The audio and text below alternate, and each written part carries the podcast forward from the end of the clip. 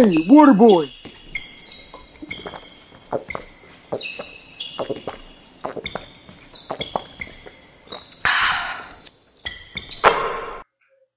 What's up, guys? Welcome to the Water Boys podcast. Welcome to the first ever episode. We are super excited to have you all listening. Um, as always, you are joined by your hosts, Aman and Danny, as well as myself, Lickett. Um, a lot of things to talk about. As always, we do cover the latest news on NFL and NBA. Matt Stafford got traded to the Rams. Rams get Stafford. Lions Oof. get Goff, a first, um, uh, a third pick, and two first round picks. What does this mean for the league? Oh man. So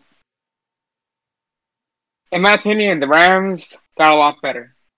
When Matt Stafford is healthy, like completely healthy, they were he's a top ten quarterback. Heck, top seven.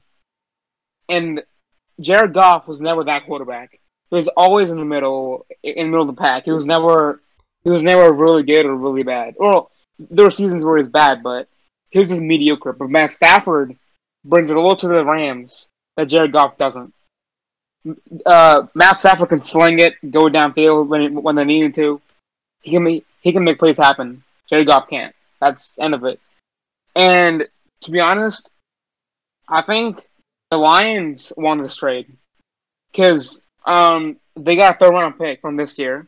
They got a 2022 first round pick, a 2023 first round pick, and they got Jared Goff. For, for reference, Matt Stafford is 32, year, 32 years old. Jared Goff is only 26. So Jared Goff still has room to grow, while, Matt Stafford, we all know who Matt Stafford is. But Jared Goff, it's still unknown because he's, in my opinion, I don't think he has hit the peak of his career yet. But there's more to come. You know, um, I do agree with what you said with the Rams getting um, Matt Stafford and a guy who can really facilitate this team because we, we saw what Stafford could do with help. You know, when he played with Calvin uh, Johnson, they had some pretty good results. And the Rams have such a good um, development players in Josh Reynolds and Cam Akers, and I think adding Matt Stafford, a veteran quarterback, which this team needs, with um a, a pretty young coach, Sean McVay, but he is still pretty um, a smart coach. I think this is starting to become more of a contender Rams, which can go a longer distance in the playoffs rather than having an early exit in the wild card round.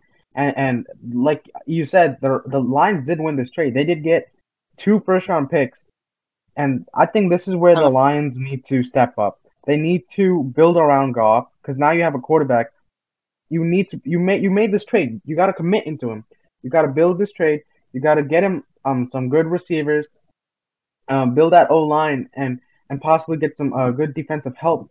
And as, as as you build this team, I think you slowly start going closer to a uh, playoff picture. But we all know who's really going to start for the Rams: John Wolford.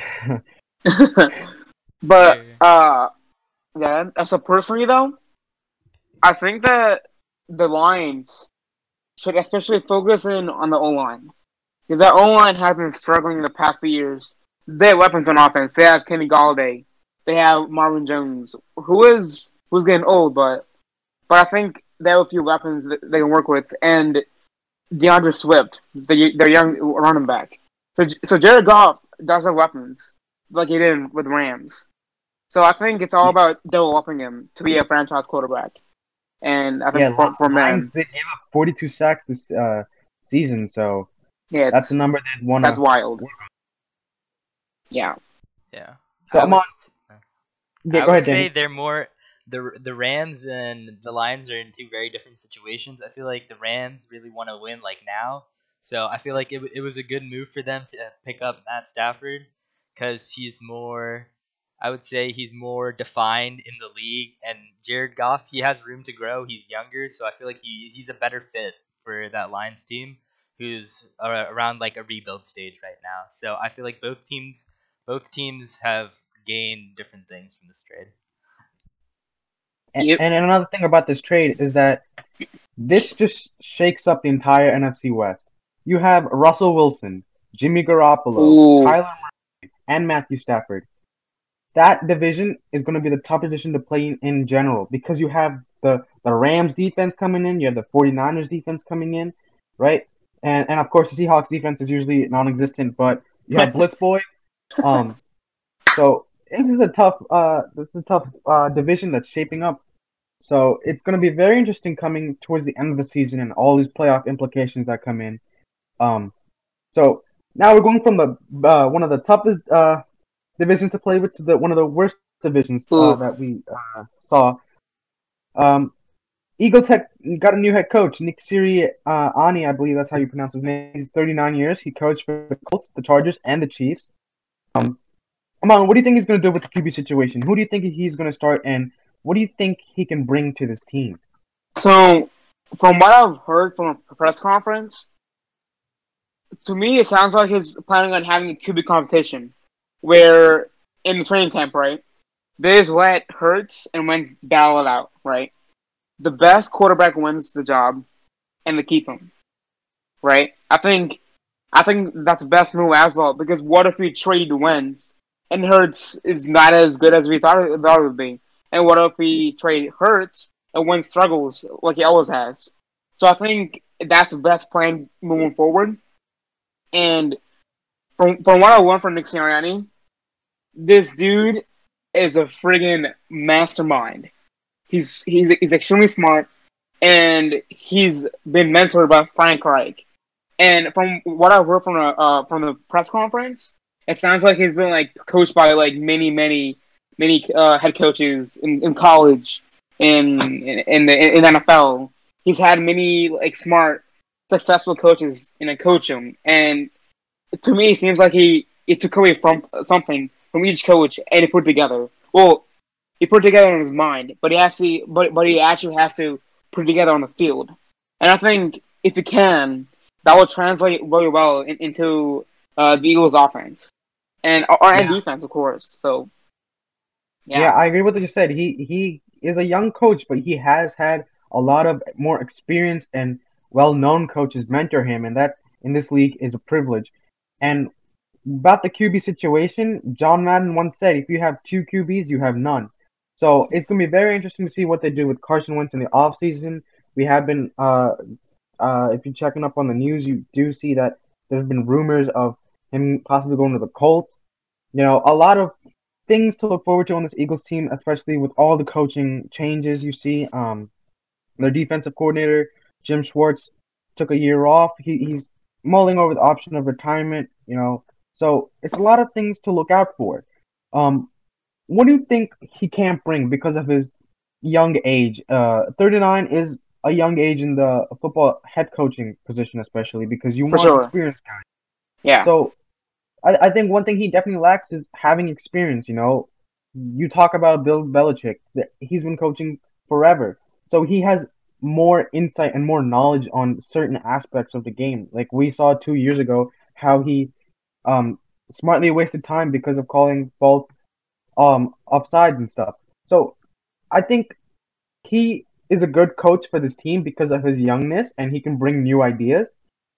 But I think that him being less experienced might take a toll if this team makes playoffs so, or if they uh, have a big games. Like so, they're gonna play Tampa Bay and the Chiefs this year, so right. I think that's where he might struggle a bit.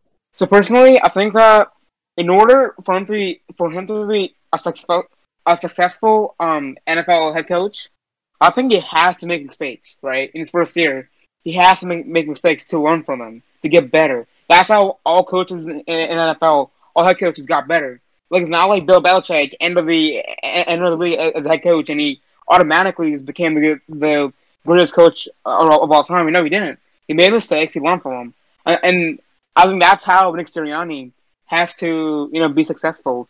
And I think you the first wish, year is going to be sloppy. Eagles fan had the same optimism you had, Amon. But I don't think a lot of mistakes would fly by Eagles fans, especially after that rough season last year. Danny, what do you have to say? You know, uh, I'm new to football, uh, so from what I've seen this year, the the Eagles are a growing team, you could say. They they have a lot of room to improve, but I feel like they have a good young core that uh, it, it needs some improvements. But going going into the future with a young young coach and a young core, I feel like uh, we could cause some problems in the future but that's just me being optimistic. Well, another thing to talk about about the Eagles while we're on the top uh, topic of the Eagles, since they were, um, I believe, uh, uh, last in the or, or second or last in the division, they do have the sixth overall pick. Amon, I know you've been keeping up with Oof. the um, draft picks and the draft Yes, news. sir. What do you think the Eagles should do with the sixth overall pick? All right. And what is your perfect draft for the Eagles with that sixth overall pick? All right, so I have five prospects that I really like. Okay, so here they come. First one, DeVonta Smith. Okay, out of Alabama. He's kind Heisman of winner. undersized. Heisman winner. There we go. He he's in my opinion, he's kind of undersized, but he has lots of talent to, to make up for it. He has, he works really hard. Okay, so he's a amazing route runner. Okay, he has amazing hands, as we saw in the in the championship game where we had some absurd one-handed catches and everything, right? Yep. And but in my opinion, the only knock on him is his size. He's he's a bit undersized, but we we've seen many undersized receivers be great in the NFL. For example, Tyreek Hill, people like that. Just because they're undersized does not mean they're bad. Do you mean Like- that he he doesn't have the like muscle, or do you mean that his height? Because he is six foot one, and six foot one receiver is pretty. Um, No, sorry. Um, yeah. like I think it's just his size. Like he, he's not tall, okay, but that that's not what I'm talking about. It's his it's his strength. Like it's his, his Yeah. size. It's just kind of compared to He other receivers I've seen. He's kind of small. kind of. Yeah, he does kind of have that long and lengthy type of uh, build. So, who's your next prospect, Amon? Ja'Marr Chase out of LSU. LSU. So he had a he had a stellar sophomore season, and then he opted out his junior year, which I think kind of did hurt his uh, draft, uh, draft stock. I kind of uh, I, I think, but um, so he's very physical. Okay, he's known to win those 50-50 balls. So let's say it's a one on one, right? He will win Yeah. ninety percent of the one on ones with any corner in the league. Okay, and that's why he's so special. Okay, so he's not going to blow you away with his speed or with his athleticism. What he's known for is his being just physical and, and winning one on ones. Okay, and Yeah. he's also a really good route, route runner. He has really good Mhm. hands, and unlike Devonta Smith, he's he's around the, around the, around the same size as Devonta Smith. Yeah, But- he's actually an inch shorter. Right, exactly. But he's, I would say, he's stronger. Like he's more, like he just plays physical. Even though he's a bit shorter, Yep, he's just more physical. He's just like really tough. He's just really strong, and he's just gonna win on 50-50 balls. He just, yeah. All right, next one, Amon. We have Patrick Surtain, the corner out of Alabama, a junior. Um, so Mm-hmm. he, in my opinion, he's the best prospect as a corner. And let's say Devonta Smith and Ja'Marr Chase, they both go, they both go top three to the the Jets and the Dolphins. I want the Eagles to take Patrick Surtain because right now they're lacking a corner outside of Darius Slay. Every receiver outside of the number one receiver of, of a team has been killing us. For example, Chase Claypool uh, with the Steelers. Those number two receivers Oh, have been killing us. game. Yeah, because because they're uh, right now. I think it's Avonte Maddox, and in my opinion, like he's not an outside corner. Like he's more from the slot, and he just can't play the outside. And he's been getting beat and burnt by all these fast and deadly receivers. So I think Patrick Surtain will will be a great number two uh corner next to Darius Slay, and hopefully in the future he can improve and, and become the number one when Darius Slay retires or when he leaves.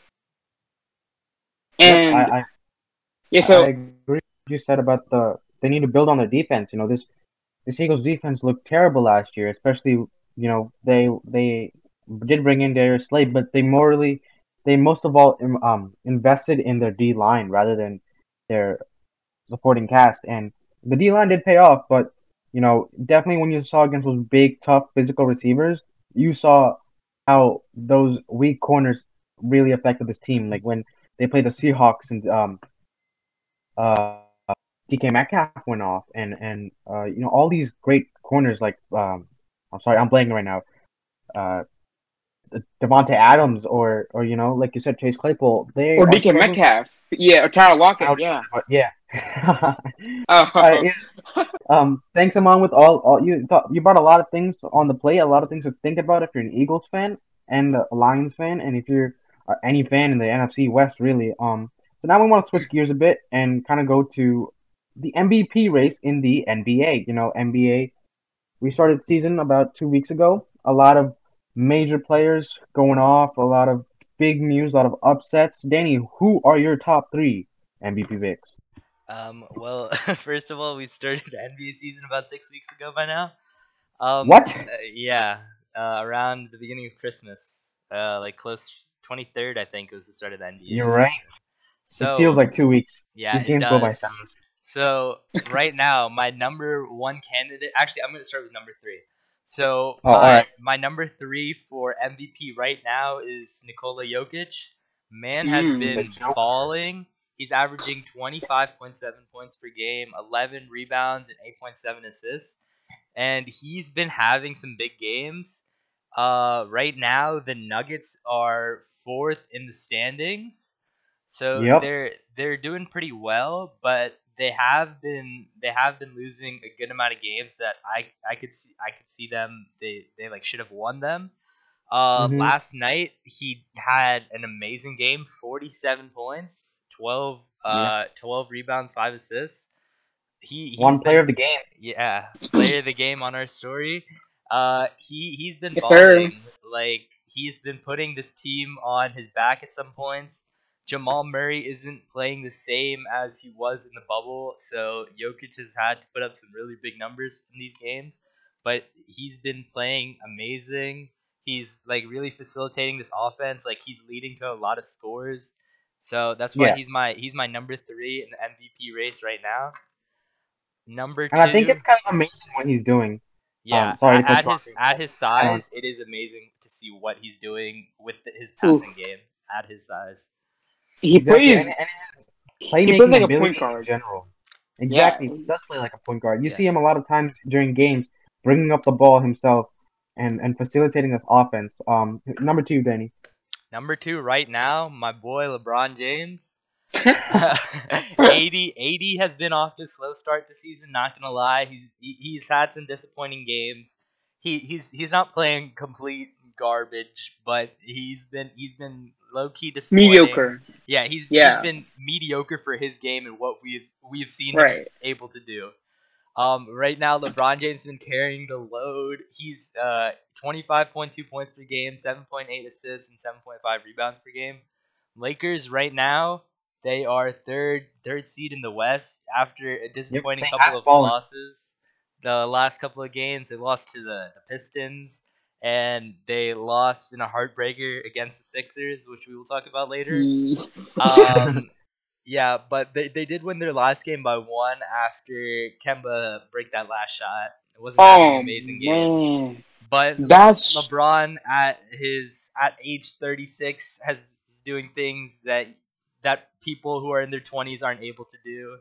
Uh, like he dropped 46 like it was nothing against the Cavs. He couldn't miss, and yeah, he's just he's just great. What else can I say? And He's, Le- he's LeBron James. And for the people who are listening, for the people who are listening, um, here's here's a little stat for you. The average retirement age in the NBA is 36 uh, to 39 years old, and LeBron James is right now at that age. He's 36 years old. and this the Sonos man- Prime. Yep, he's still playing that's like fine. he was when he got drafted. It, it's amazing. Jesus. the longe- longevity of his career is what puts him. I say if he wins the chip this year, that puts him in as number one all time NBA. Because And recently, and, and recently, I saw an article uh, where apparently LeBron spends over a million on his body every year yeah, in the offseason. insane. I see. I've seen something like that. Houses. Yeah, it's crazy.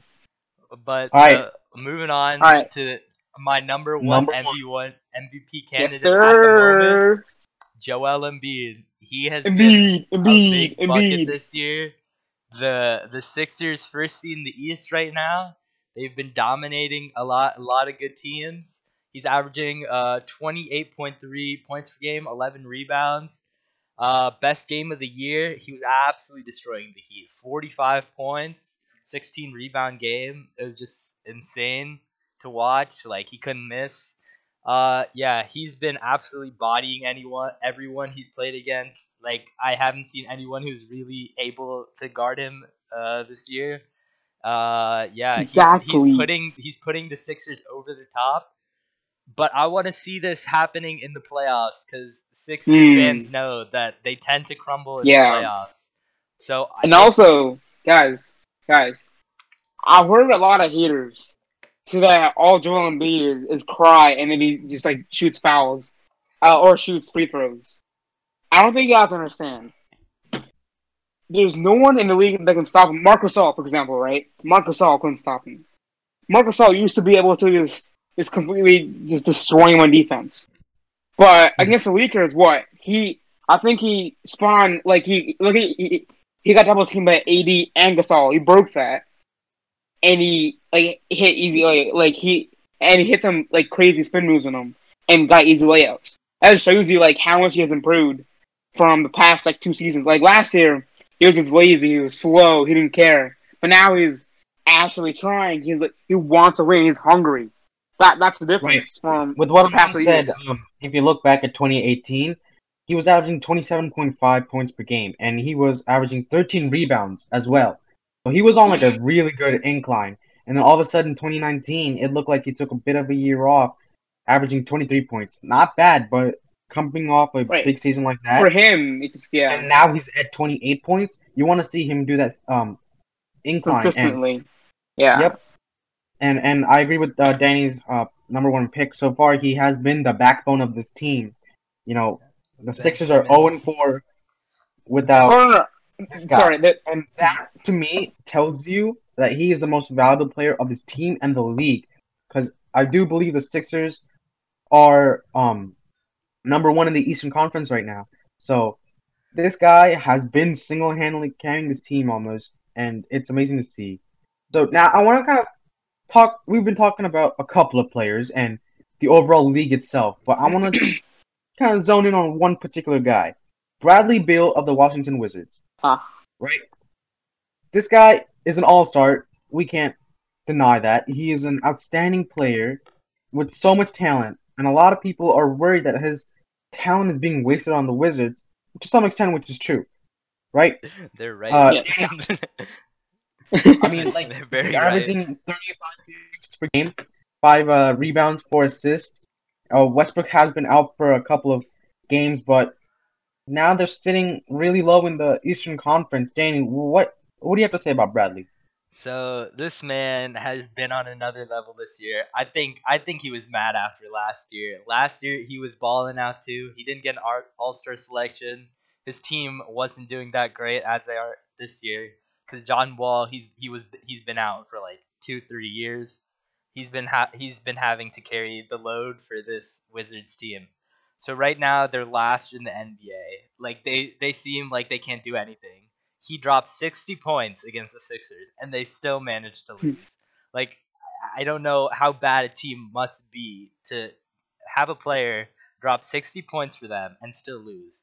Like that happened with Devin Booker when he dropped 77, but that's like record breaking. I don't think Devin cared after that. But it's just still amazing. Like he he has he has lost 10 straight games while scoring 40 plus points. Like it's just it's just absurd how how bad this team is without him. Like right now they're able to win a couple games and that's Win last night. single-handedly because Well- of him. But last, Wait, last night, night. last Mm. night Russell Westbrook, he heard the haters dissing Oof. him, calling him trash, dropped Calling him 41 washed. points. Dropped Mm. 41 points. Bradley Beal had 37 and they they surprised they surprised the Nets. Like like six they were down 5 points with like 5 seconds left. Bradley Beal pulls up for 3, it's in and then they manage to From the ball. logo too. And then Russell Westbrook sits at three, and they're they're winning the game. It's in. So I feel like if if they make some changes, uh, they could be a good team if Russell Westbrook and Bradley Beal are playing like that. But as you can see, they had to both drop around 40 points to beat that Nets team. Honestly, uh, to be honest though, I think they need a dominant or a reliable big man, a center or power forward. Because currently they have no one besides Westbrook and the Bradley Beal that's like able to score or dominate. There's no one else on the team that can. Yeah, they have a good. I think I'm not sure if Thomas Bryant is injured right now, but they have a, a decent young piece. Uh, but other than that, their team is kind of bad. So I Yeah. I could see them trying to trade Bradley Beal. I don't think it's the smartest idea, but if he requests a trade, I have a few places that he might be able to go.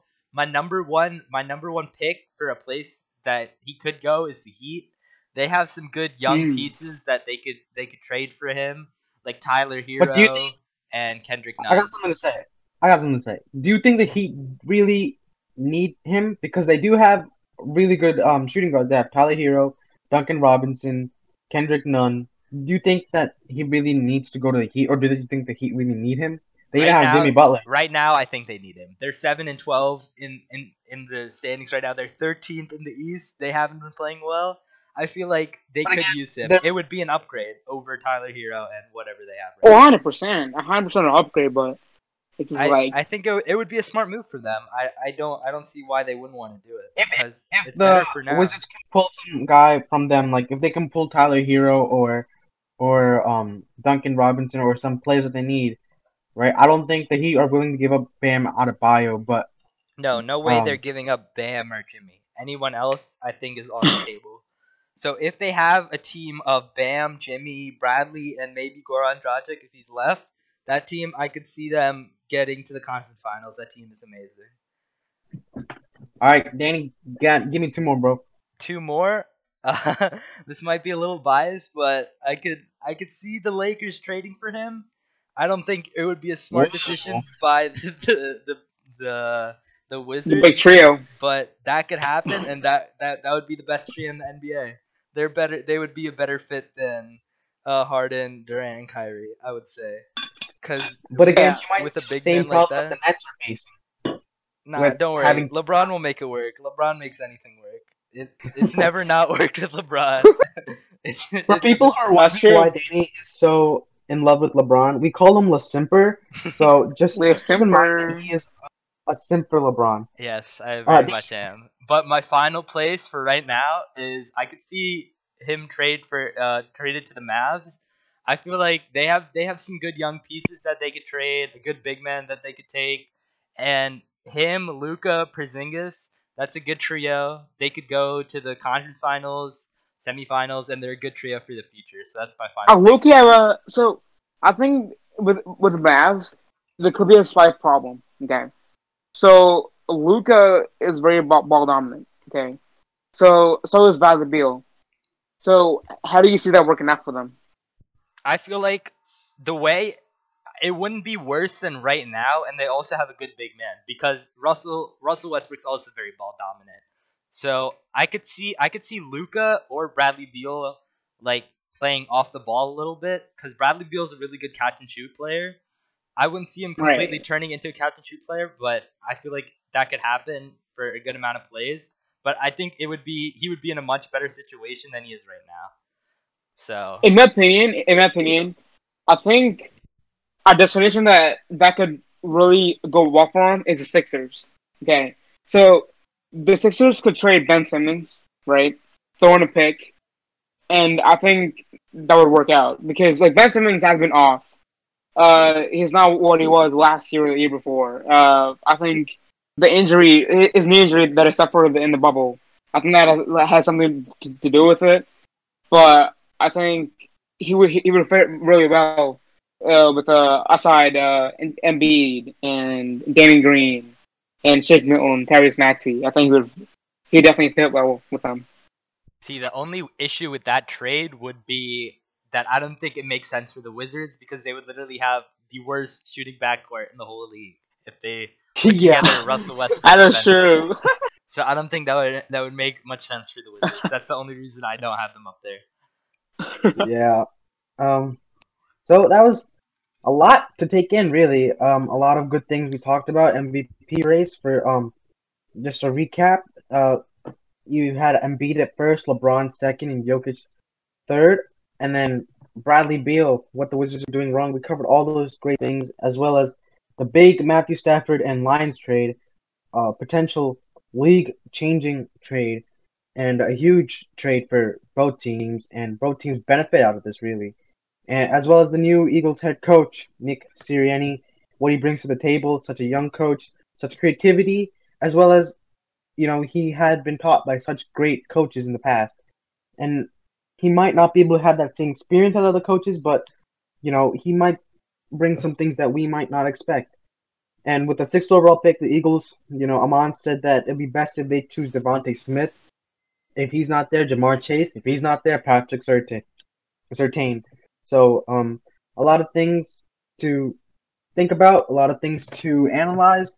Um, thank you all for joining in onto the first ever episodes of the WaterBoys podcast. It was such a fun time.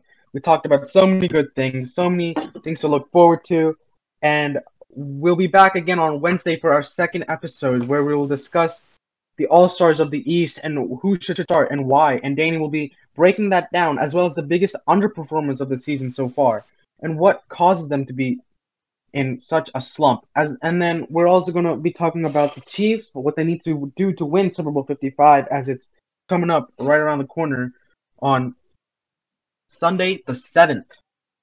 As well as the top 3 key players for the Chiefs. And to top it all off, we're going to drop our picks for Super Bowl 55. Thank you all. Make sure to go and follow our Instagram, Waterboys underscore podcast on Instagram. Thank you all and see you all Wednesday. Yeet. See ya.